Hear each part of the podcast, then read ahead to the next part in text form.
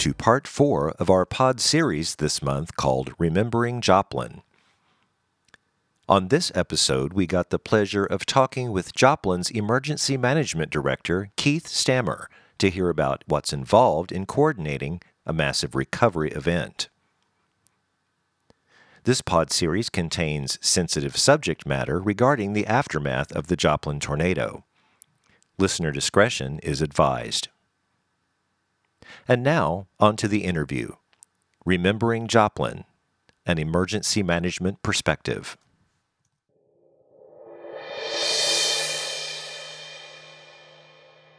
On this installment of Remembering Joplin, we have a very special guest with us today, the Joplin Emergency Manager Director, Keith Stammer. Keith, welcome to the podcast.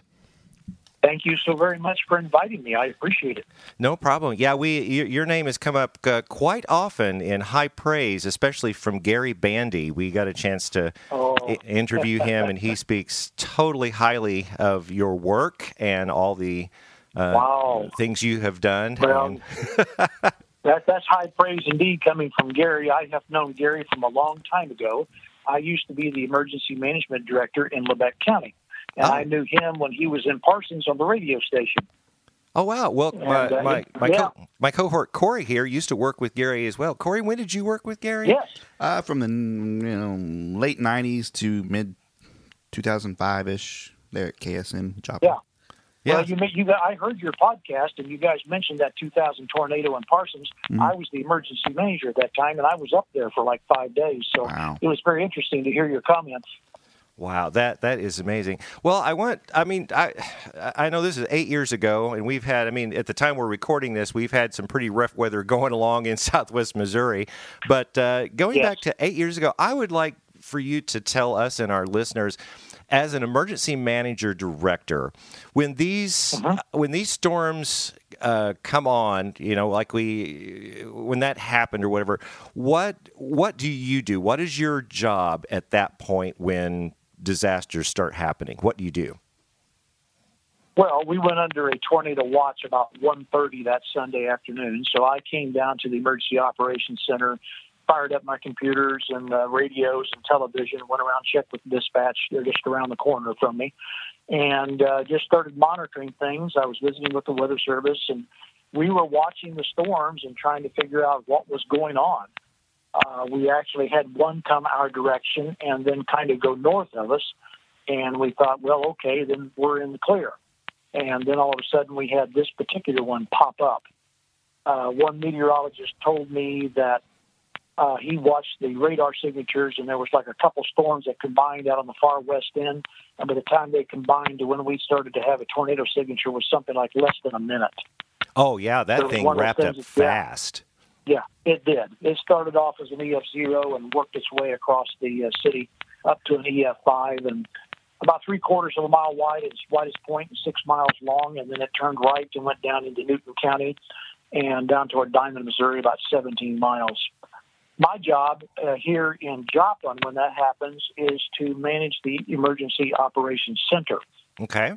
Uh, I call in all the different resources police, fire, ambulance, health department, uh, city officials, government officials, uh, county, and health, uh, whoever else we need. And we kind of meet together face to face and set up a unified command and per the incident command system. And then we start deciding where, where the problems are and where we need resources. So I see. That's what we did for quite a while. Oh, I, I bet. And, and I mean, are you uh, part of organizing Red Cross as well?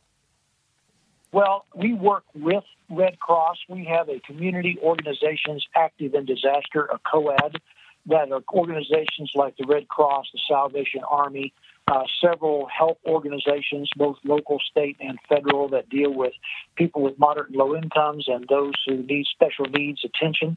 They're all part and parcel of that.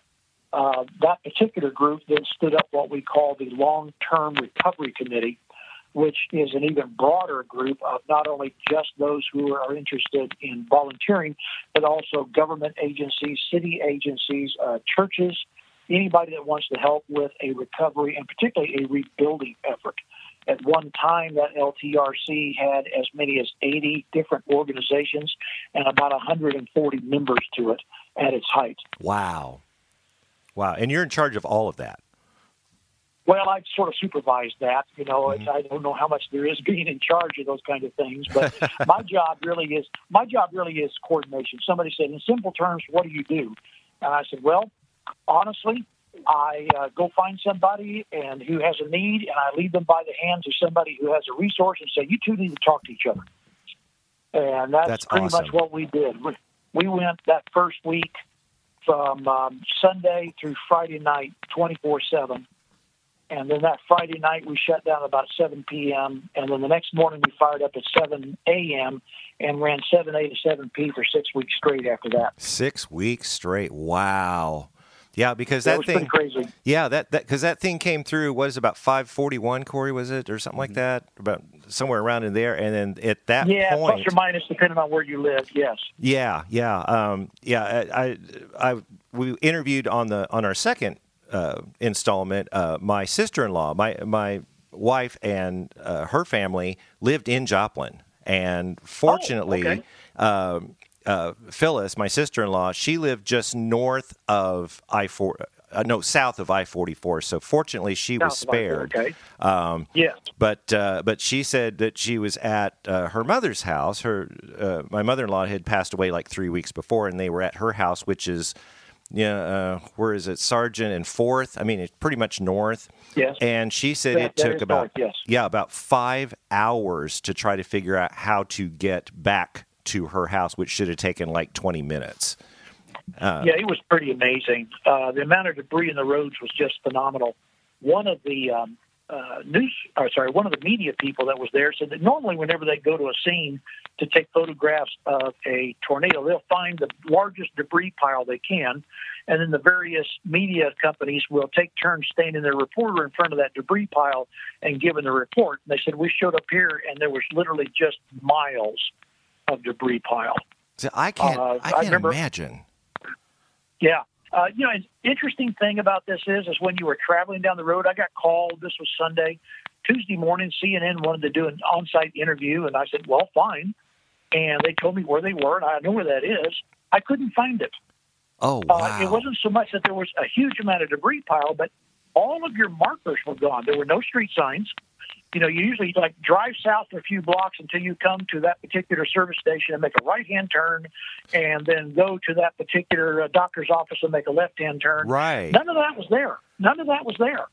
And that just gives uh, every, you a sinking feeling in your heart. And so, yeah, yeah. So finally, I figured out where I was. I got my GPS out, looked at it, and I'd driven by him about about 150 feet, so I had to back up and then look up a hill between two debris piles and said, "Oh, there you are on top of the hill." And then drove up to where they were. It was really disconcerting. That I see. I can't imagine that. But but what you just said is something Phyllis said. She said.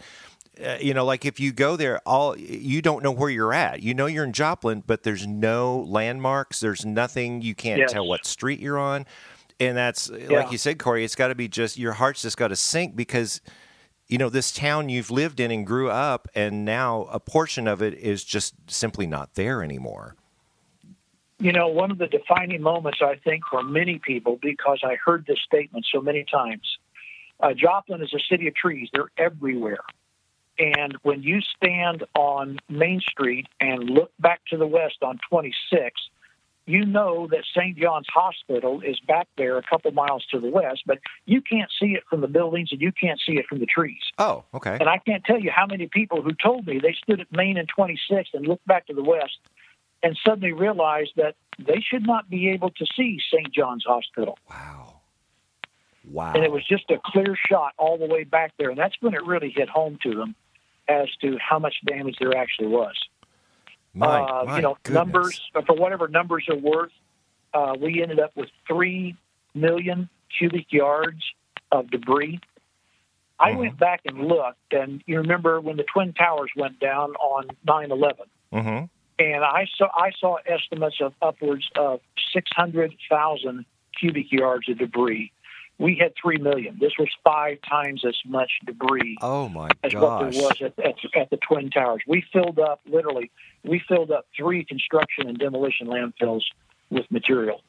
And so, so when, when they do excavate all, all the, the rubbish and stuff, they just put it in a landfill. Is that where all that goes?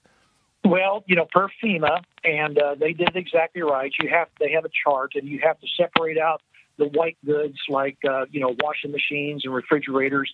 You have to set, separate all electrical items out, hazardous materials, uh, construction goods like you know, boards and wall board and that type of thing. They have about five different categories, and then they have these trucks that come along uh, with these big claws on them that reach over and grab a pile and pick it up and drop it in the back of the truck. And so they'd come by and pick up all the construction debris, and they'd have somebody come along and pick up all the white goods, and somebody else would come by and pick up all of the uh, the metal uh, that was there. And they took them to different locations. Some of it was salvaged out, but the vast majority of it was just hauled off to an appropriate certified landfill and buried out there where it needed to be.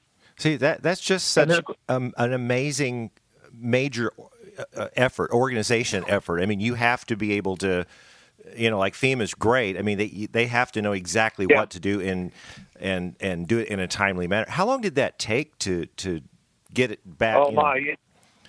actually, it only took a matter of a few couple, of a couple months. I don't remember the exact number of days, but we had a financial incentive. Usually, FEMA will come in and say, in this kind of situation, they'll do a 25-35 split, which means that FEMA will pay for 75 percent sorry, 25 75 split. They will do 75% of the cost of a uh, of the recovery effort in terms of gathering up all that material, and the city would pay 25. Well, they came in where half of it was, and 1.5 million cubic yards, which was the worst hit area, called the expedited debris removal area, and they offered us a 90-10 split if we got it done by a certain date. We got oh. it done one day short of that. Oh wow! Well, no, yeah. that's good. And then the other yeah, it was. And then the other one and a half million cubic yards took a, several more months to do. Mm-hmm. Uh, we had done this in 2007 when we had an ice storm come through and we had a huge amount of vegetative debris.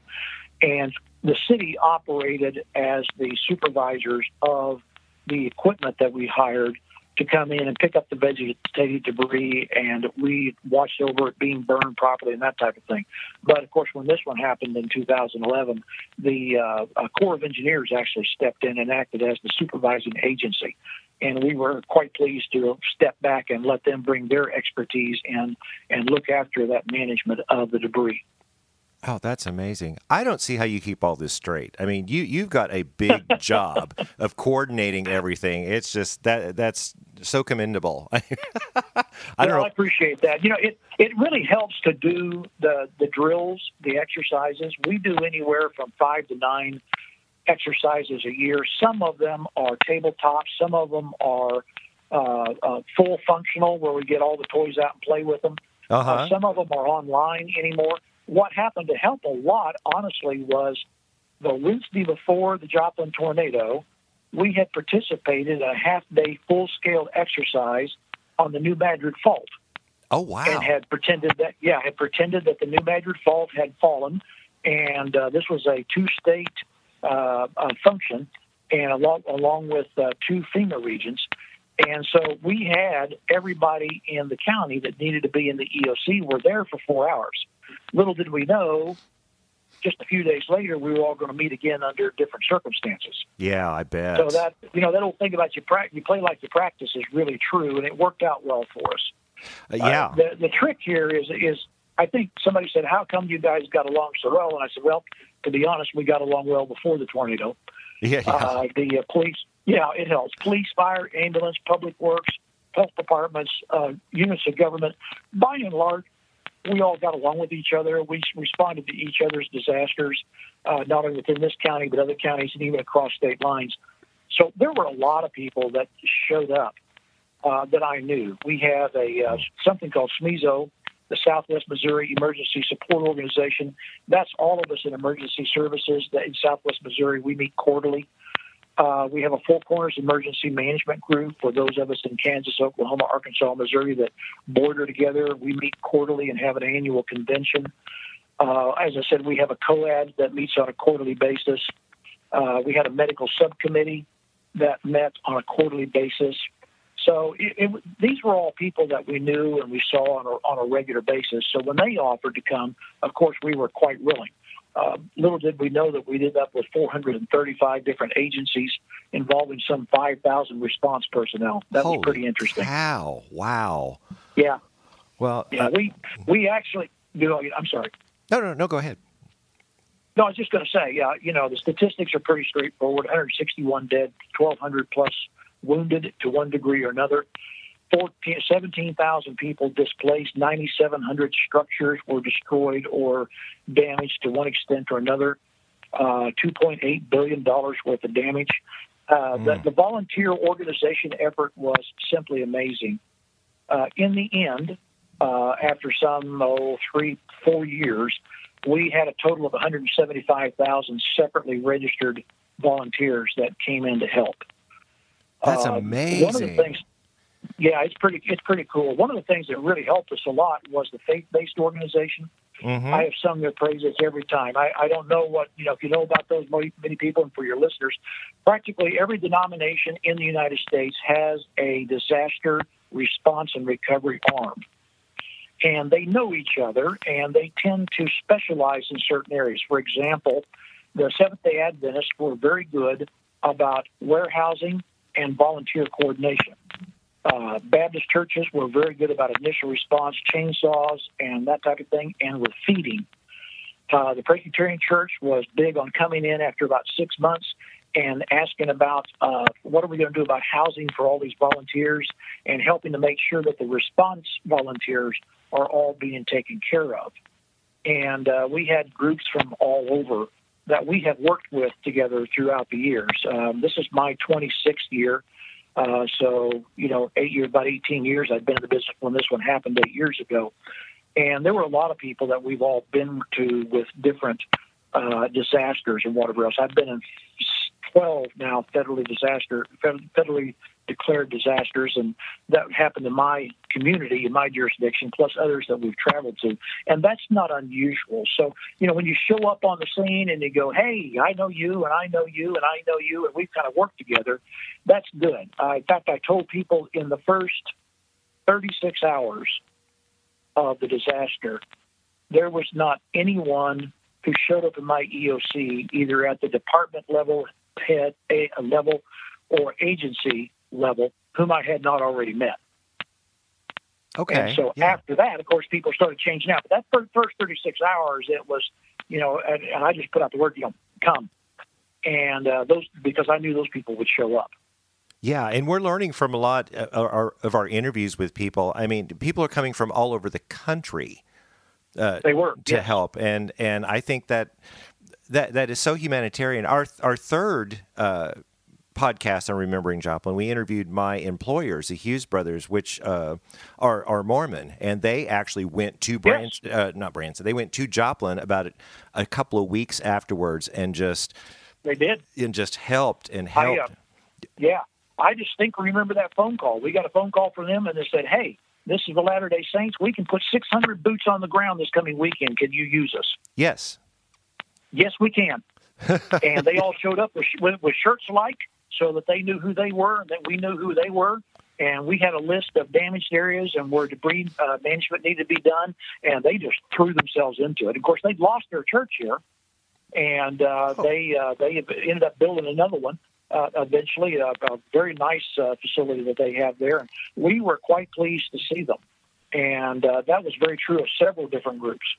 Well, and the humanitarian effort that that's what you know that that gives us hope that in, in the world Yeah. now that It people want to help people and the, and it's it just the, the turnout and seeing I mean not even faith based groups just just people people that have lived Yeah. through this experience before in other places of the country coming to help and uh, Yes. in my opinion, I mean, it, it, it took a while for my wife. I, I mean, we're based in Branson, and and I kept Yeah. asking my wife, uh, like, do you want to go and see Joplin? And she would say, I'm not ready. I'm not ready yet. So about six months later, I finally took her there. And uh, you know, I mean, it it was the, the cleanup had already you know been in full gear by six months. I Yeah, think but- September. But you could see the damage. Yeah. Oh yeah, I took You know, I one took one of the things you talked about is that humanitarian help. Um, uh, locally, it was kind of funny. Uh, the health department, uh, we were set up. We had a. You remember the uh, the tornado of 2008, Mother's Day there in Newton County, and uh, they were ready to do uh, tetanus shots and also inspections of, of restaurants. And our health department went to school on that. So when this happened in 2011, they were ready to hit the restaurants that had lost power. One of the things they didn't consider was the 40 different people that decided on their particular corner that they just needed to put out hot dogs and hamburgers for anybody that came by. oh yeah. So the health, yeah, the health department had to go by and say, "Could you at least keep everything on ice, please? You know, we want to keep the botulism down." Well, that's the last thing you then, want is uh, people in distress and then, getting sick, Oh, my. food poisoning. You know. Yeah.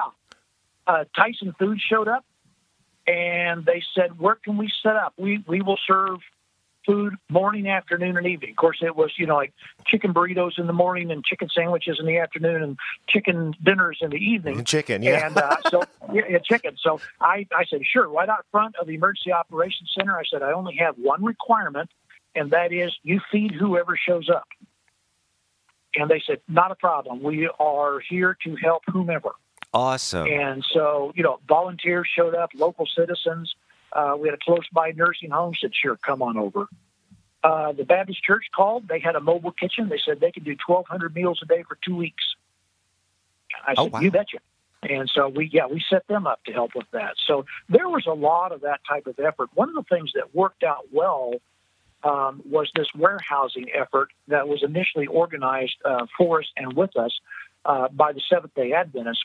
We established a master warehouse where we had people and companies and wherever bring the materials.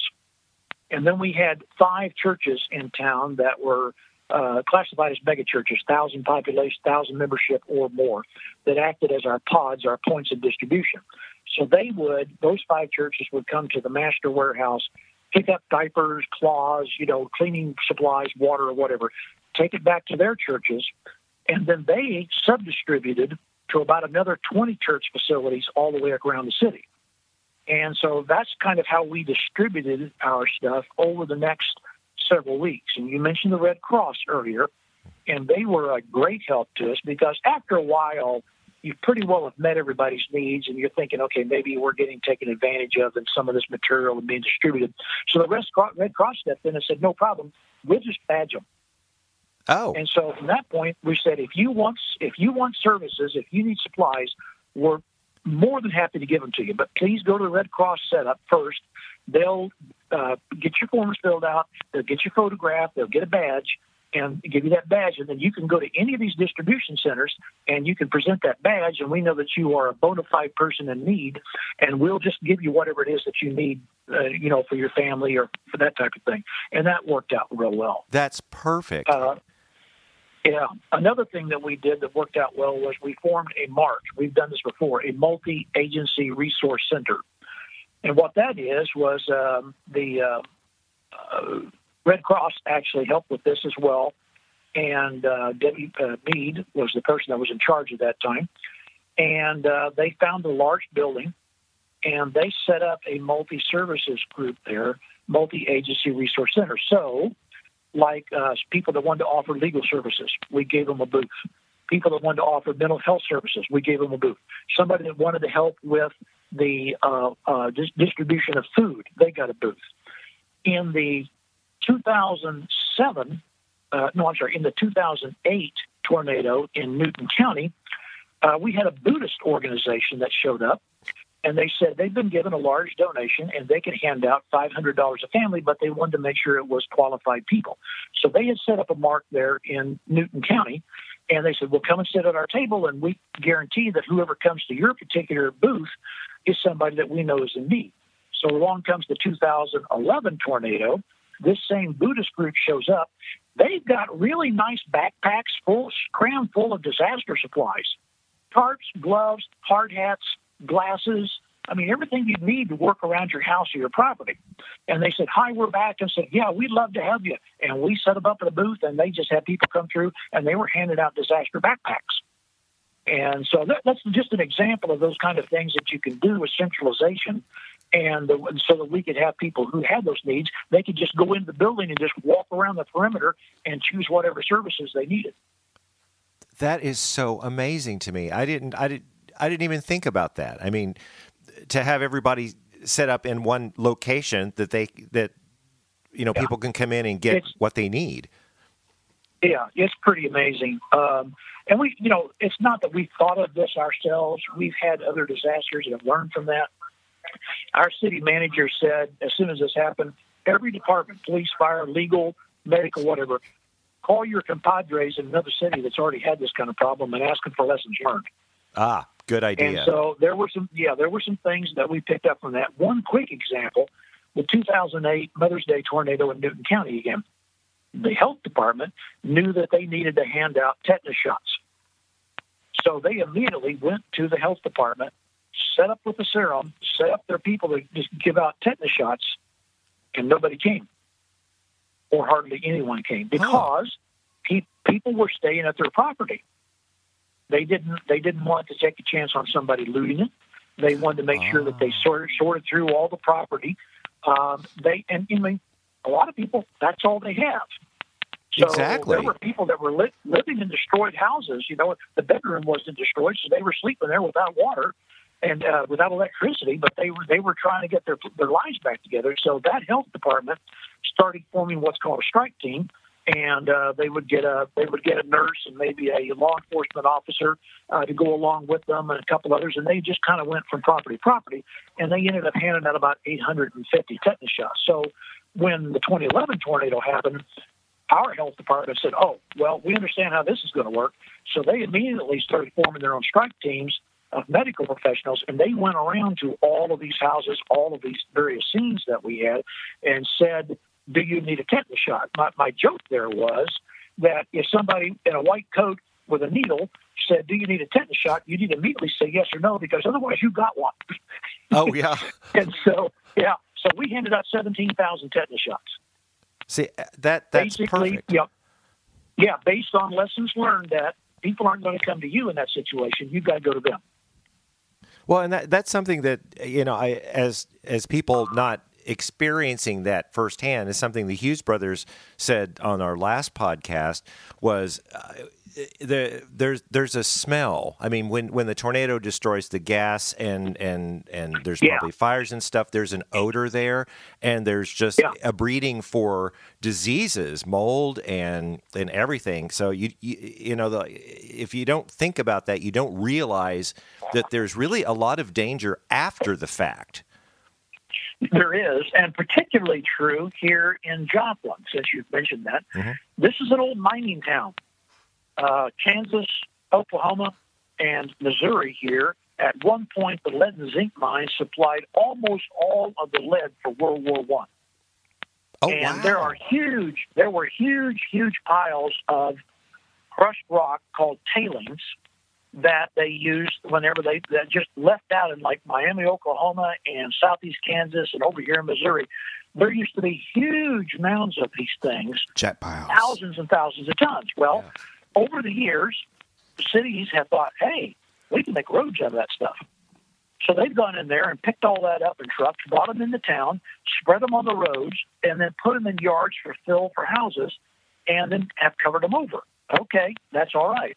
Well, along comes the Joplin tornado, and it starts ripping up roads and ripping up yards and ripping out foundations and exposing this lead contaminated debris. Oh wow! Okay. Oh my, yeah. So the EPA comes in and says, "Oh boy."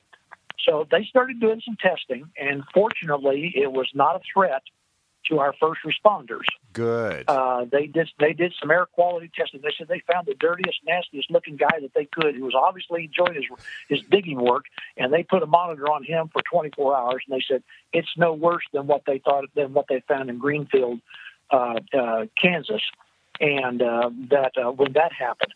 But what it did for us though was there were several million dollars worth of grants that came to us from the federal government for remediation of those yards. Uh, the only way you can either you can you can handle that lead infused uh, rock is either dig it all out and replace it or cover it. So on the streets you can pave over it. In the yards, depending on how much lead, lead there was, they would put back six inches, eight, twelve inches, or eighteen inches of topsoil in order to cover back to cover that back over. And you know keep it buried so it's not a health and hazard problem to the citizens. That was something you know we thought, oh really, this is going to be interesting. That was an ongoing effort for months afterwards to get all that remediated. Oh, I bet. I mean, just from the from the real estate that that tornado, uh, just uh, you know, just rearranged everything. Yeah, that, that would, yeah, it really did. It Oh, really did. can't Sorry, imagine. I can just I can just keep talking about stuff like this. Oh, that no, that's fine because this Yeah. is a lot of You know, one- information. another yeah. An- Another thing that we found very interesting here was the, the layout of the city. Um, think about it this way why do you live where you live? Okay, you know, because the price was right. I liked the community. It was close to work. It's close to schools. It's close to the recreation that I like. Uh, It's got a running trail. It's, if you're elderly, it's close to my doctors. It's close to the pharmacy. Everybody has a whole laundry list of reasons that they live where they live. Now bring in a giant scraper and scrape off a section of land three quarters of a mile wide and six miles long, and then expect people to go back in there and live. And the first thing they do is look at you and say, "Why? Yeah. Yeah. Everything I ever valued is gone." Well, I wonder. Do, do you know how did- many like actually rebuilt or moved? Do you have any figures on that?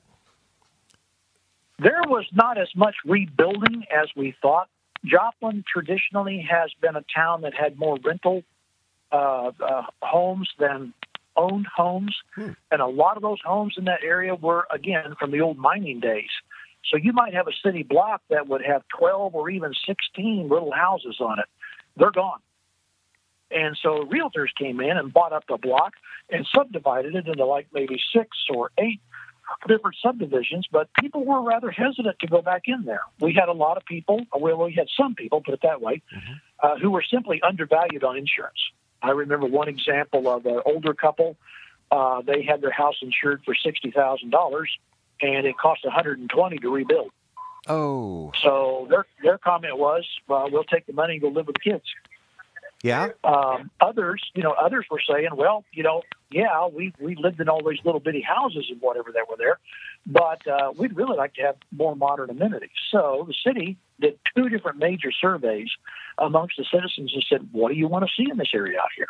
Do you want parks? Do you want industry? Do you want running trails? Do you want uh, what? How do you envision this? And trying to figure out how some of this land can be repurposed and reused, it was almost like a blank slate uh, one of the things that drove some of that is that Joplin has a large, moderate, uh, low and moderate income family uh, structure, which means that there's a great opportunity out there for federally subsidized housing for the low and moderate income people, but that takes time because you have to have jump through a lot of regulations, both state and federal, to get those built according to spec. And the last thing we wanted to do was have people just throw stuff up. Uh, we had some people come in, they want to set up a bunch of trailers in town. We said no. Uh, we had somebody come in that wanted to take all the plastic that we had taken, compress it into bricks, and use it to build uh, houses with. We said no. We had somebody come in and wanted to bring us a bunch of 40 foot trailers, repaint them, and stack them up in some sort of geometric design and use that for housing. We said no. Uh, you people are trying to help here, but all you're really doing is is setting up something that advantages you, and then you're leaving. Right. And one of the rules, you know, one of the rules of emergency management is all disasters are local. They start local and they end local.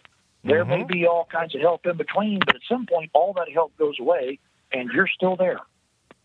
right. So you have to you have to grab onto immediately the as best you can uh, some type of of control of what's going on. One good example of what we did was we stated that no plumber or electrician or roofer or contractor may work within the city of limits of Joplin without a license. And then we dropped the cost of the license next to nothing. I think Uh-huh. it was like five bucks Oh or something like that. The whole point was was to force people to show up at the licensing agency and prove their bona fides. Rather, and there was a, an attempt to try and control the charlatans that were that would normally, you know, follow this kind of thing, almost like wolves following a herd, and uh, that would come into a city and take people's money and then go away. We advertised unless they have a city certificate, they're not allowed to build. So if somebody comes up and says, "Hi, I'm Joe Blow Roofing, and I'm here to help," and I, by the way, I need half down uh, for this roofing job, and we'll be in Tuesday to take care of that. You force them to show you the license, and if they don't have have a license, call nine one one. Exa- We'll send somebody exactly. out there to take care of that. Yeah, Yeah, and unfortunately, actually had less. But You know, I was going to say, unfortunately, that's the flip side of of disasters. You have all these people Uh-huh. trying to do the right thing, but you always have the what what I call the riffraff on the other side trying to take advantage of people that when they the the looters. I mean, I'm sure Yes. that the police department is way out there in full force trying to keep They- everybody. Oh yeah, they were. We we had 150 different police agencies. Of those 435 agencies, about 150 of them were law enforcement of some sort. Plus, we called in the National Guard. Oh, right. Um, uh, yeah, and we said, you know, feel free to bring your guns. And they said, excuse me. Said, well, you know, our, our, point here is we want a presence. So we basically had law enforcement or military staying on every other corner. Good. And that really discouraged a lot of people. one quick example Yeah. we had a guy in a pickup, old beat up pickup. He had a magnetic sign on either side that said construction. He was wearing a fluorescent vest and a hard hat. And the back of his pickup, he had six window unit air conditioners. And our police department looked at him and said, "Uh huh, right. Come here, we Oh. need to talk to you." So yeah, he was just he was just pulling out stuff that he could sell for scrap somewhere. Oh, And so we had a little bit of that, but not much. Uh, Yeah. Another thing that we th- that you don't often think about is um, our animals. Pets. oh, right.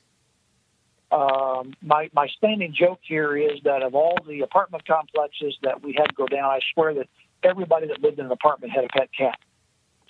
And so we, you know, we had to go out and they we put out traps every night to catch cats, you know, feral and uh, uh, domestic as well. Uh, we uh, our local um, uh, animal shelter did yeoman's work. They went around and worked with everybody. They would help pick up these animals. Uh, they took them to their shelter. They had, interesting enough, guys, we had people literally from all over the nation that wanted a rescue animal from the Joplin tornado. Really? So, yeah, really did. And so the local shelter said, "Well, here." They set up a uh, an adoption weekend on a Saturday and a Sunday, and they advertised it wide and long and said, "We have all these rescue animals because you know some of the animals got away from people. Honestly, there's some people that couldn't take an animal. I mean, when you have nothing, it's just you and the and the kids." And you have no clothing, you have nothing else. They can't handle it. They can't even take care of their own pets. E- So exactly. they would turn them in. Yeah, they turned them into the shelter. So the shelter said, uh, the the the, uh, the local uh, uh, animal shelter said, let's have an adoption day. They adopted out every single animal that they had taken in from the uh, from the tornado, all the animals that they already had in house. And you know th- we're pretty smart about this. They reached out to the shelters in the surrounding cities and said, "Bring us your animals." And so, so we had like somebody showed up from California. They said, "We wanted to to get a rescue uh, a dog from here." I said, "Well, it's technically not a Joplin dog; it's a Webb City dog, which Webb City's right on the north end of Joplin." They said, from the perspective of California, it's the same thing. Right, right, right, right. Yeah. So they, you know, that was that was a pretty nice deal. Um, by the same token, that being said, we had people walking the streets and snatching up any animal they could see and just assumed it was a rescue animal and took it. And they were so like one example was the Springfield, Missouri uh, shelter over there said they started having people walking in with animals. And they said, "Where are these coming from?" They said, "Well, they're, they're Joplin dogs. Uh, they were obviously abandoned." So how do you know they were abandoned? Well, they're on the street. Lots of people's animals were on the street. Well, yeah. So then they started, yeah, they started picking those dogs up, bringing them back to Joplin, and uh, you know, running the scans over to see if they were chipped, see what the collar had to say on them, that type of thing, trying to find the local owners and get them re- reunited. So that's kind of one of those things where we appreciated the volunteer efforts of the people that uh, that really care about pets, but it was almost went to the other edge. Uh, yeah, exactly, exactly. And I guess, and, and that's just the thing you got to just keep vigilant of. I mean, now, okay, are you in Yeah. charge of it, the uh, social social media part of the emergency manager? Well, you know, we helped with that. Um, the uh, uh, Joplin has a full-time public information officer, Lynn Onstot. Hmm. She was here during that time. I uh, my my here again my joke on that. This literally happened. Um, she came into my office here in the emergency operations center. I've got an office off the side. She said, "I need someplace to work," and I said, "Lynn, sit right down here at my desk, and you can use this." Uh, I got it back 12 days later. oh wow! Uh, she, yeah, she set up a, a what's called a JIC, a Joint Information Center. So public public information officers from the city, the county, uh, the highway patrol, uh, FEMA, American Red Cross, they all know each other. They understand the job. So they came in, set up fax machines, and they were the ones that were sending out the stuff. Uh, we had one person that worked full time on the city Facebook site. And, you know, the, the social media thing here is, is something pretty simple, and yet it's something complicated and perhaps even scary. Let me say this right up front. All you can do is manage your own message. You yeah. can't manage anybody else's message. Agreed. We had some people pop up on Facebook and said, "We know everything about the Joplin tornado. Let us tell you about it." Whether it was true or not, they were telling every story that came along. And so Lynn Onstot, our uh, PIO, spent many mornings down at KZRG Radio on the south side of town doing rumor control. And she'd get on the radio and they'd say, Well, we heard this. She said, No, that's not true at all. Well, what about this? Well, that's only partially true. And, you know, we learned a real hard lesson, and that is that we would put out things that were factual and to the point and substantiated and authoritative, but that's all you can do. You can't make people um, tell the truth on other social media sites. You can't make them see your particular perspective. And I don't know that we were trying to control anybody. We were just trying to keep the noise down a little exactly. bit and keep everybody gui- guided in some sort of reasonable uh, way of doing things. Last night's tornado uh, that came through here, uh, we uh, we were getting reports from one town on the north end uh, that they had catastrophic damage. When it was over and said none, no, they had a tornado go over the top of them but they were afraid and they thought maybe that they did have a lot of damage but once they got outside and started looking they didn't. And so everybody has a unique perspective and we learned that from the joplin tornado. Here's these people telling a story about you know losing family members. Here's somebody telling a story about losing his or her particular business. Here's someone talking about losing the, the family homestead uh, that they've had people that have lived there for the last 130 years. Those kind of things each have their they all have their own stories to tell and from a city standpoint, from an emergency management standpoint, you kind of have to just let them tell their story, and you push forward and tell your own. Yeah, and you know, you, you have to, and th- and that's the one of the things that Corey and I are seeing from the from the actual weather coverage. The what what we do uh, is you, yeah. you see a lot of these hacks out there, and we've been hearing a whole bunch of stuff like from a few sources. And then they say, Corey, people were were trying to compare the Jefferson City tornado last night to the Joplin tornado. And we're like, no, that's not even close. No, yeah. And, no. and people people no. read these. I, I totally understand what you're saying, Keith. It's like you got to put everything in a perspective and only get information from the trusted sources, whether it be weather yes. or you guys and the emergency manager. I mean, what yeah. the real thing is. Yes, and you mentioned a very good point about weather. Mm-hmm. Um, one of the things that the National Weather Service did was they gave us an embedded meteorologist. They brought in a meteorologist and said, "Here he is. His job is to work with you morning, noon, and night, and until such time as, as you don't need him. This is your own personal meteorologist." Perfect. So we had, yeah, we had, um, we would have a council of war meeting at 7 a.m and uh, about everything that we were actually what would happen is is per the incident command system we had a planning session all night long.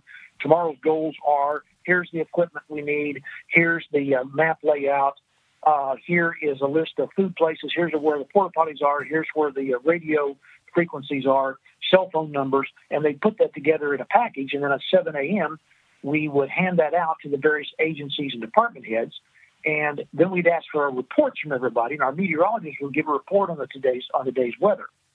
And then we'd come back together at 7 p.m. and do a summary of what happened, and he would give us a summary of what was happening that night. So this happened on Sunday, and they came in with their meteorologist. They said Tuesday night's going to be a problem. You're looking at 70 mile an hour plus winds.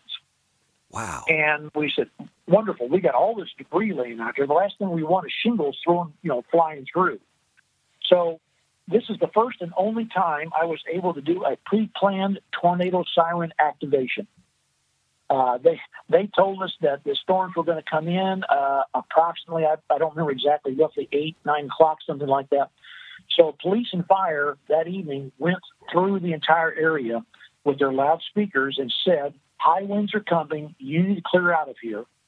We advertised on the television and radio, and then at the agreed upon time when the meteorologist told us the winds are coming, we hit the sirens, and everybody knew we were going to do it. Okay. And uh, the idea was to get people cleared out of there, and, and it worked. We did not have any injuries that night because, my word, there was sure a lot of loose debris around that that wind could have picked up and injured somebody. Oh yes, I mean anything. I mean we're, we're even seeing, you know, we saw su- such pictures. It it just marvels me the the what Mother Nature can do. I mean, taking you know a straw and then impaling yeah. a stop sign and just perfectly. Yes. It's like wow. Uh, there's yeah. so so when when yeah, like, and, yeah. And, and not only that, but things that are left. Uh, yes. You know, I remember standing. I remember standing on a house foundation that had been smoothed, and by that I mean you could.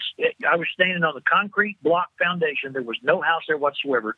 Wow. You could look below the level of the concrete, and all the air conditioning ducts were still there. The house next to it was half destroyed, but you could see into a bedroom, and a closet door was open, and the clothes were hung as neat as could be with about a one inch spacing between each of the shirts and each of the pair of pants in that closet, and they've never been touched. That's amazing. It, it just, yeah, I can't figure this out as to what gets hit and what does not, and you know maybe that's for the best. uh, yeah, yeah. Hey, hey Keith, uh, let's talk about uh, last night's storms again for our our listeners. Yes, Today okay. is you know May twenty third. Uh, we had Yes. some storms blow through. Joplin and Jasper County was under a tornado warning. Uh, we were. any other day in the 365 days of the year for there to be a tornado, that is the worst day for Joplin to be under a tornado warning. What was the anxiety like in that area? It was pretty high. Uh, you know, we've done that for the last seven years. We said, okay, it's coming. It's the 22nd. All right. You know, it's it's past. That's good. Here we have the eighth year, and they start throwing fits on Monday, and uh, and then on and then of course yesterday on Wednesday they declare a PDS and uh, uh, on us for for a tornado watch, potentially dangerous situation, and 95% probability and greater. Uh, we immediately went into defensive mode. Had a meeting at one o'clock where there was a conference call with the weather service. And after that, we had a meeting amongst all of our response agency personnel and kind of mapped out okay, what happens if this hits tonight? Uh, who's going to do what? How are we going to do this? Who's in charge of communications? And uh, if it's not us and one of our neighbors, then how are we going to get information to them and how, how are we going to offer up resources? People started bringing in uh, extra. Uh, fire department put, uh, uh, they've got a water rescue team. They put them on standby. Police department brought in extra personnel. Our dispatch center had people stay over and brought in extra personnel. Uh, the Joplin Dispatch Center and then the County Dispatch Center over in Carthage used the same computer uh, software. So and they're on there and they talk back and forth by radio. So we had that set up that if the 911 went down in one area, it could be picked up by the other. We tried to do as much you know preparation work as we could, but then after a while, all you can do is just sit there and watch it. And so take us inside your emergency operations center. What's it like for those who haven't seen it? I have not been able to be seen it. You have monitors everywhere, I'm sure. Yeah. The radar. You're Oh, watching yeah, radar. no, and, and honestly, that one of the things that's changed so much in the last eight years is it is, as you say, monitors. Uh, I mentioned having that EOC face to face, and yes, we did that, and yes, there is a there's a need for that. But in the years since, uh, we've moved to Web EOC, which is an online incident command system, so that you can sign in as the emergency manager, you can sign in as the uh, uh, as the logistics officer, or as the planning officer, or as the public information officer, and operate from the uh, uh, auspices of your own office. And uh, so we do a lot of that kind of stuff online. So we had uh, we had probably half a dozen people in the EOC. Eight years ago, we would have had three or four times that number of people in the Emergency Operations Center because we have so much better communications for online. wow. So that really made a big difference. But we're watching the radars, we're watching the National Weather Service on NWS Chat, Uh, we watch the uh, the web EOC. Uh, we've got our radios running. We're watching television from local television stations. We're watching the Weather Channel, and uh, you know we're trying to pick up all the sources that we think that our citizens are watching as well, so that we can kind of know what they are seeing whenever they happen to call up and say, "Hey, I just saw on TV that." Yeah, we saw that as well, and so we can talk about that a little bit. We send uh, communications out by email, by text message, uh, by online posting. Uh, we have Twitter. We have a uh, Facebook page, uh, and we all pick that information up. One of the things that we've learned in communicating information is that number one, there is no big red button that you could push, which warns everyone every time about everything. Mm-hmm. And so you've got sirens, you've got NOAA weather radios, you've got apps to your cell phone, uh, you have television, you have radio, uh, uh, commercial radio stations, uh, you have various means of getting the word out to people, and you need to be able to employ all of those means of communication. Well, heading back, heading back uh, eight years ago to that Sunday afternoon, you uh, a tornado watch was was issued about one thirty. Is that when you're Yeah. you activate your team when you go in? Are are you in for that whole time, or do you wait till something actually starts churning? What was your day? What was your afternoon like that day? Well, let me put it this way. On average, here in Joplin, we'll run about 25 uh, weather watches a year, Mhm. 18 of them for severe thunderstorms, and um, about seven of them for tornadoes. Of those 25 times that we go on weather watch, we will activate the sirens an average of once. Right. So roughly 4% of the time we get to push the button, 96% of the time we don't. So when I went in that afternoon, I'm thinking, okay, it's another tornado watch, just like all the others that have gone before. So I go in at way 130, uh, notify people that, hey, you know, EOC's open. We have a tornado watch. Everybody be weather aware. And it wasn't until a little after five o'clock that we started getting reports of debris. And in fact, I'll tell you, the one way that I knew that we really had a serious situation here in the EOC, we, uh, we actually turned on the sirens uh, based on radar imagery from the National Weather Service, but we still couldn't see it very well. And uh, the local television radio station called and said, uh, uh, "Can we talk about sirens going on?" And I said, "Sure." So I was talking to them about sirens, and all of a sudden they quit talking. I looked at my phone and thought, "Well, that's rude. Why would you hang up on me?" Hmm. And then I realized, oh, and my computers don't work, and my landlines don't work, and now we've got a problem. And so I ran out the back of the emergency operations center, and I could see the tornado, the wedge, moving away from us as it went west to east across the south side of the city. And uh, and that's when it hit me, and I thought, oh, this is not your normal EF1, EF0 kind of thing. This is something really big, really dangerous, and really devastating. So you sounded those sirens, and the storm was probably still over in Kansas, right? In, in yeah, Cherokee uh, County, we did. or We started. Yeah, we started. We started sounding them, uh, and actually, it, it you know, Jasper County uh, runs right over to the Kansas line. Mhm. So it is as that comes across over that way, and we started getting reports from that west side. Is when we started activating sirens. Uh, you know, an interesting thing about sirens is is they're outdoor warning sirens. They are designed to warn people who are out of doors to go indoors. Uh, it's a big advantage if you're out on a running trail or you're out fishing or you're out playing golf. The big disadvantage for sirens is all they do is make a noise. Yeah. They don't tell you anything. They don't tell you what's happening. They don't tell you what you should do about it. So, you know, we preach and teach all the time. It means go inside. It means seek shelter, seek information. If you can get that message across to people, you gain something. and unfortunately, But there, so there were a lot of people outdoors that day. Oh, there were a lot of people outdoors. The, the big thing that really helped us, in all honesty, was um, that tornado struck the Joplin High School that evening. Because of the size of attendance that they have on high school graduation night, which was that evening, they had moved graduation over to Missouri Southern State University, Wow. which was north of there. So instead of having several hundred people inside that Joplin school, there was no one in it Wow. That's and amazing that, right made there. a huge difference.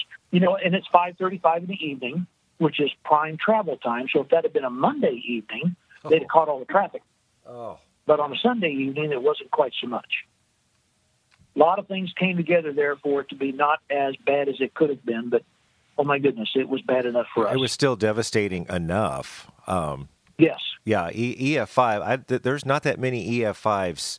Uh, sometimes there's none in a year. Um, yeah. Um, from what I've heard is is basically you know roughly 1,200 tornadoes a year. You guys know this. Way less than one half of one percent of them will ever be an EF5. Mm-hmm. And of all the EF5s that we've got recorded, we basically have Oklahoma City, Greensburg, Kansas, and Joplin Mo. Uh, yeah, right there in the the, the, the tornado center. you know? Imagine that. It's the tornado triangle. Yeah, yeah, and we it is. It's the tornado triangle. We, we have a lot of people. I mean, uh, a, a, a, vast majority of the people who are not really weather savvy, you know, they hear tornado and they really freak out, and the first image that they have in their mind is it's going to be a devastating tornado like Joplin, and we.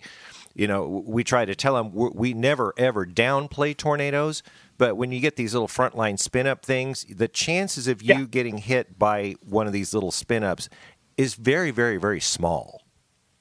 Yeah, they don't occupy a very big spot on the face of the earth. It, exa- exactly, you know, but but you know the people that aren't really like I said, savvy, they just think all of a sudden there's going to be this wave of tornadoes coming through, and we're like, no, no, there, there's a chance. yeah, you know, yeah. So, I had an industry here that transferred a bunch of people. It was a food distribution industry. They transferred a bunch of people out of California to Joplin to occupy a new distribution center that they had. So their manager called up and said, "Could you come out and talk to our people from California? They're scared to death of tornadoes." Right, right. And I said, yeah, I said, I said, okay, these are people that are used to the ground undulating under them, and they claim it's no big deal. That, that's what I was going to oh, say. If I went to California, yeah. I would be freaked out. Why is the Earth moving? Yeah. Oh, it's just an earthquake, no big yeah. deal. You know, it's just an earthquake. It's okay. It's okay. Yeah, fell over. Don't worry about it. It's okay. You know, and so you know, I went out and talked to them, and we had a we talked about security and sheltered in place and time of day for storms, and handed them out some literature, and hopefully kind of helped their angst a little bit. But the biggest thing that I, we were dealing with was just that internal perception of it, it's the big one every time it happens. And as you know better than I, that's almost never the case.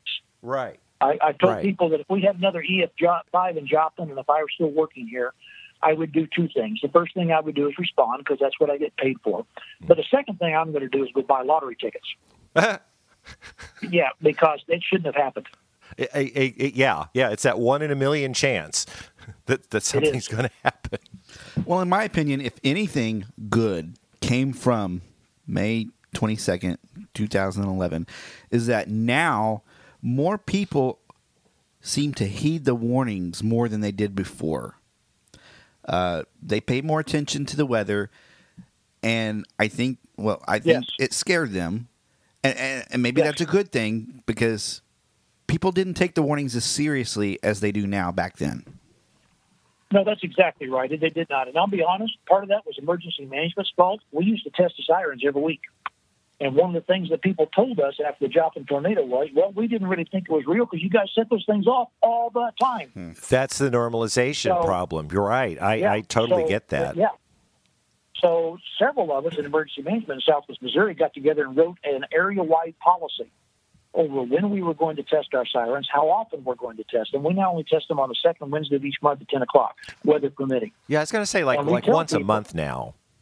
Yeah, once a month. Now, what we, we're able to have, our sirens are electronic and they have uh, uh, radios in them. So we actually do an internal silent test at 6 o'clock every morning to tell me if electronics work, but you still have to rotate them and, and sound them to know if the soundboards actually work. Ah. But we, we tell people, so we tell people if the sirens are going off and it's not the second Wednesday of the month at 10 o'clock in the morning, you need to go seek shelter. That, exactly. That's perfect, and and it's smart that you don't that that they're not fired, it, it, like in severe weather. I mean, that's that's perfect. Yeah. So so, uh, just so everybody knows, uh, are you the ones, the emergency manager's office? Are you the ones that actually push the button for the tornado sirens? Well, yes. Uh, actually, what I do is is I, I do that through uh, the dispatch center, uh, basically because I don't really want to create a failure point. In other words, you can't set the sirens off unless Keith is here. That's oh, right. not good. So we have a standing policy that if there's a tornado that has a path that includes the city of Joplin or a windstorm with winds in excess of 75 miles an hour that has a path that includes the city of Joplin, they are authorized to set off the sirens. Uh, what I've learned is, is they need me around to say no. Uh, you know, like last night, had somebody come up and say, uh, "We have a report from a certified weather spotter, okay, whoever that is, Uh, right. uh, that says that there's a storm with rotation just north of Seventh and Range Line." And I said, "No, don't turn them on. I'm watching the radar. I'm talking to the Weather Service. I'm looking to see what's on TV. I'm sure there's rotation. Practically all of these strong storms have rotation. Oh it's yeah. not tornadic. And they said, okay. And then, of course, uh, at uh, Monday night, uh, we set the sirens off for when they came through. I was listening in, and about the time that I heard the warning go off from the National Weather Service, I was grabbing my radio to tell dispatch to turn on the sirens. They already had them going. Oh really? And I said, good for you. Yeah. Another thing that we have done, and I fully support that, that is, you know, that's per the policy, and that's exactly what they need to be doing. What happens if Keith's on vacation? What happens if Keith's sick? What happens if I'm Exactly. just not paying attention? What happens if I'm just not paying attention and I'm worried about something else? Uh, the other thing that we've done with the world of electronics is we now have remote activation. So I can Oh actually activate. I can activate the sirens from my cell phone, wow. as can the fire chief. And uh, in fact, uh, with online, you can dial in from anywhere in the world and and do a siren activation if you need to. So there's that additional backup that if indeed dispatch is, you know, what if they're distracted? What if they're overwhelmed? Those 911 calls come all the time. Oh yeah. And, uh, you know, those, a couple of minutes can make all the difference. If it turns out they're, they're swamped, okay, I'll just get out my phone and push the button. I can do it from here. I I just technology is so amazing nowadays. You know, and especially especially with Yeah. the velocities on radar. I mean, Corey and I both are just we're always glued to those velocities. And man, there were some intense velocities going on last night. oh yeah, and, and I'd appreciate it if you could kind of give me some idea as to what kind of speeds we're actually looking at. you know, I- Yes, yes. I, uh, maybe this this is a little maybe this is a little bit too geeky, but I don't know how much time we have. But I was talking to the uh, I was at the Storm Prediction Center a couple years ago, and uh, was visiting with some people there, and they were talking about the EF scale, and they said, you know, there's not really anybody in charge of the EF scale. It's some volunteer meteorologists that look after that, and they said we don't really know how what the speeds are for some of these winds that come through. Um, you know, Joplin tornado, 205 miles an hour. Uh, we had a university that did some research. At 205 miles an hour, you can lift bumper stops out of uh, out of the pavement on parking lots. So that's and that happened to us. So that's kind of the, the mark. But you know, you've seen down in uh, Oklahoma, there's been some statements uh, where they were showing Doppler radar inside of a tornado, uh, wind speeds in excess of 300 miles an hour, somewhere up off the ground. So who knows what the speed is at ground level as opposed to 30 meters, as opposed to 300 meters, as opposed to 3,000 meters. And that's always been fascinating to me to see that kind of uh, a statement there and then try and correlate that to damage on the ground. Yeah, as it translates from yeah. upstairs and when on, Yeah. on the drop, yeah, on the drop down, and and And from a from an emergency management standpoint, if it jumps over my particular jurisdiction, I don't care what it was. An EF zero or EF five didn't touch us. hmm If it touches down, I have great interest in what it was in terms of its size and destructive. And so it's difficult difficult to correlate that speed of, of and not only just the speed of the wind, but also the speed of the movement of the tornado. There's indications in, in the Joplin tornado that that thing slowed down to as, as low as 20 miles an hour. And so it That's basically, right. you know, they're only run what what 55 plus or minus something like that. And uh, seen them as low as 35. This one slowed down to like 20 and just ground its way. Yeah, I think that's what Gary Gary Bandy was talking about that last time. Is like this thing, and it just You know- sat there, and and we Yeah. we had a, a leap uh, leap day tornado here in Joplin. Branson. In, uh, in, in Branson, sorry, in Branson. Uh, what year was that, Corey? Was that twenty? The year later, 2012. in in 2012. But that thing was Yes. going forward speed 70 miles an hour. It so it the Yes. damage was not near as great as it could be if that thing was only going 40 miles an hour. Uh, yeah, Yeah, if we'd had a 70 mile an hour EF5, we wouldn't be having near, we wouldn't have near the damage. exactly. Uh, same thing. Yeah. Well, well, Keith. Before we go, I got to ask you one one more question. Um, Sure. uh, like uh, you're the emergency manager for Joplin. Do you? What is your jurisdiction? Do you have uh, like Yeah. all over the place, or Yeah. Well, in the state of Missouri, every every political subdivision is required to have an emergency management function or contract they're saying. So I am employed as the emergency management director for the city of Joplin. Mm-hmm. The city of Joplin has a contract with the county of Jasper for me to provide emergency management services to the county government.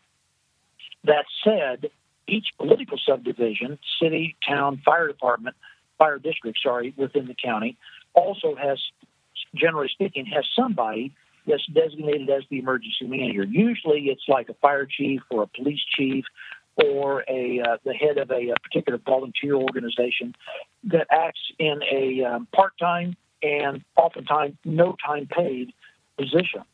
Mm. So I'm the only full-time paid emergency manager in the county.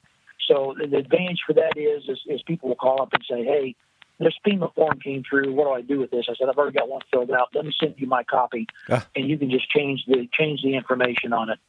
Uh, you know, we have a local emergency operations plan uh, my point is, why should each individual city have an individual plan? Let's just have a county plan. You can have a chapter in it that particularly applies to your city, and then you only have to keep up the one for your city. You don't have to keep up the whole county. That makes sense. Uh, yes. Yeah. So that's that's that's what I do there. And honestly, from an authority standpoint, nada. There is no real uh, authority per the Chapter 44 of the Missouri Revised Statutes the senior elected official of the jurisdiction having authority, i.e., the mayor or president of the council or whatever, is liable for emergency response.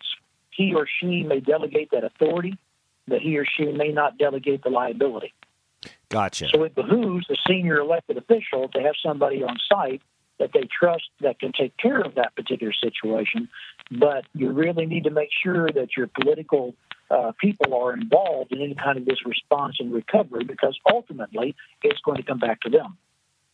Exactly. It, it, it, yes. Oh, boy, you've got a fantastic job. And you said you've been doing this for 26 years? 26 years. Yeah. Started over in Kansas and then came over here. Well, I yeah. tell you, you are so highly respected, and I am so excited that you uh, agreed to come on the podcast. I mean, I mean, we well, the, the, our whole series is is focusing on you know remembering Joplin, but it's not just the the disaster; it's the rebuilding and the positive aspects that come out of it. And and you, yes. you you've just helped us totally understand how much positive work that you do to help the citizens after a disaster. It's actually any disaster, not just the, the Joplin tornado, but that was pretty major. Excellent point. And please, excellent point. Honestly, uh, and I say this with all due respect, um, in my world, the type of disaster is not as important as the recovery efforts afterwards because the recovery efforts are almost always the same. Be yes. it flood, fire, you know, uh, any type of an explosion or whatever. It's still people. It's still it's still uh, property. It's still a legal portion of things. And once that boom is over with, it's all pretty much the same operation, no matter where you are. Yeah, and organized. That's like what you're saying. Yeah, you're, you're pulling from. Yeah, yeah, yeah other people who've done this before. It makes all the difference in the world. Uh, we have incident support teams throughout the, the state of Missouri that if you're overwhelmed, you can call for one and they'll come and help with the planning and the logistics and the organization of your finances so you can spend your time running operations. It's called pre-organizing. It's pretty neat. Pre-organizing and and uh, yeah, people yeah, should concept. learn from that. That it, it works. Yeah, you're going to do something that works. Corey, you got anything else you want to ask Keith? Uh, I don't think so. Uh, I just appreciate for him for talking to us for so long. Yeah, especially is, on a day awesome. after oh, yeah. his yeah, county was in the tornado I've warnings on a that standard, I've got a standard slide set that I do, and I've spoken on it for 20 minutes, and I've spoken on it for three hours. Oh. so, you know, yeah, there, there, there's lots of stories to tell about it, but I think you really have hit many of the main core themes, uh, particularly from the world of emergency management. And my hat's off to you for being perceptive enough to ask those questions. I, I wonder how many interviews you've given since that day. yeah. Well, uh, to be honest, uh, in the 36 months after the Joplin tornado, I spoke about the tornado 289 times in those 36 months. Wow. Uh, that was all venues, you know, television, radio. Uh, I'm amazed at the number of people that write news, that write articles or write books about disasters. They would come through. Uh, did some stuff on social media, online. Got a chance to go to Australia once and speak there. Oh wow! Uh, to their emergency service. That was fun. That was a blast. And um, about 289 times, and that in that 36 months, and then plus you know whatever else has happened since then. But it averaged out about twice a week. That is incredible, incredible. Yeah. Do you sleep? Oh yeah. oh yeah, yeah. More so than usual. I'm getting older here, so Oh, well. uh, I find I find I value my sleep, and I tend to think, is that really something I need to worry about at two o'clock in the morning? No. It's all There about was a time I would perspective. have jumped up and been all over, it, but now I think, you know, it'll wait. Yeah, yeah, I, I'm getting there too. Corey's younger than me, so but I Ah. but I've been getting there. Yeah, yeah, we're ti- we were tired too. We were covering this thing last night, but uh, again, Keith, my gosh, so glad you decided to to join us, and we Well, encourage you people. I appreciate it. Yeah, I mean, we encourage people uh, to to go visit Joplin. They they've done Joplin has rebuilt in such a way with the new hospital. In our in our second installment, uh, my sister in law Phyllis talked all about how they incorporated uh, some really cool, neat things into the new hospital from the from the. Isn't that amazing? I was so impressed. I got a chance to tour it, and I mean, uh, seriously, you know, people go visit Joplin. I mean, uh, Joplin's a good place, and there's good people, and then they have rebuilt. So, And we've got lots of restaurants and hotels, so yeah, we'd love to have you. oh yeah, oh yeah. Uh, what's the population of Joplin? Well, that's interesting. By day, I'm sorry, we sleep 50,000 people by night, Okay, but in the daytime, we have a quarter of a million people in town. well, that sounds kind of Uh, like Branson. Yeah, well, yeah, it's a little exactly. Uh, two major hospitals, uh, a lot of industry, uh, a college, uh, a lot of medical facilities, uh, other than just the hospitals. Uh, we, we say you can see the headlights coming into town in the morning and the taillights leaving at night. No, that's great because in Branson we've got ten thousand people, but we have millions, four, Oh. five, six million because we're the tourist, you know, tourist town here. So it's it's it's pretty amazing to, Yes. to play the license plate Oh. game, you know. I bet it is. I hadn't thought about that, but yeah, that would be pretty interesting. yes. Well, Keith, keep up the good work. Again, thanks for wrapping up this our, our pod series on remembering Joplin, and we thank you.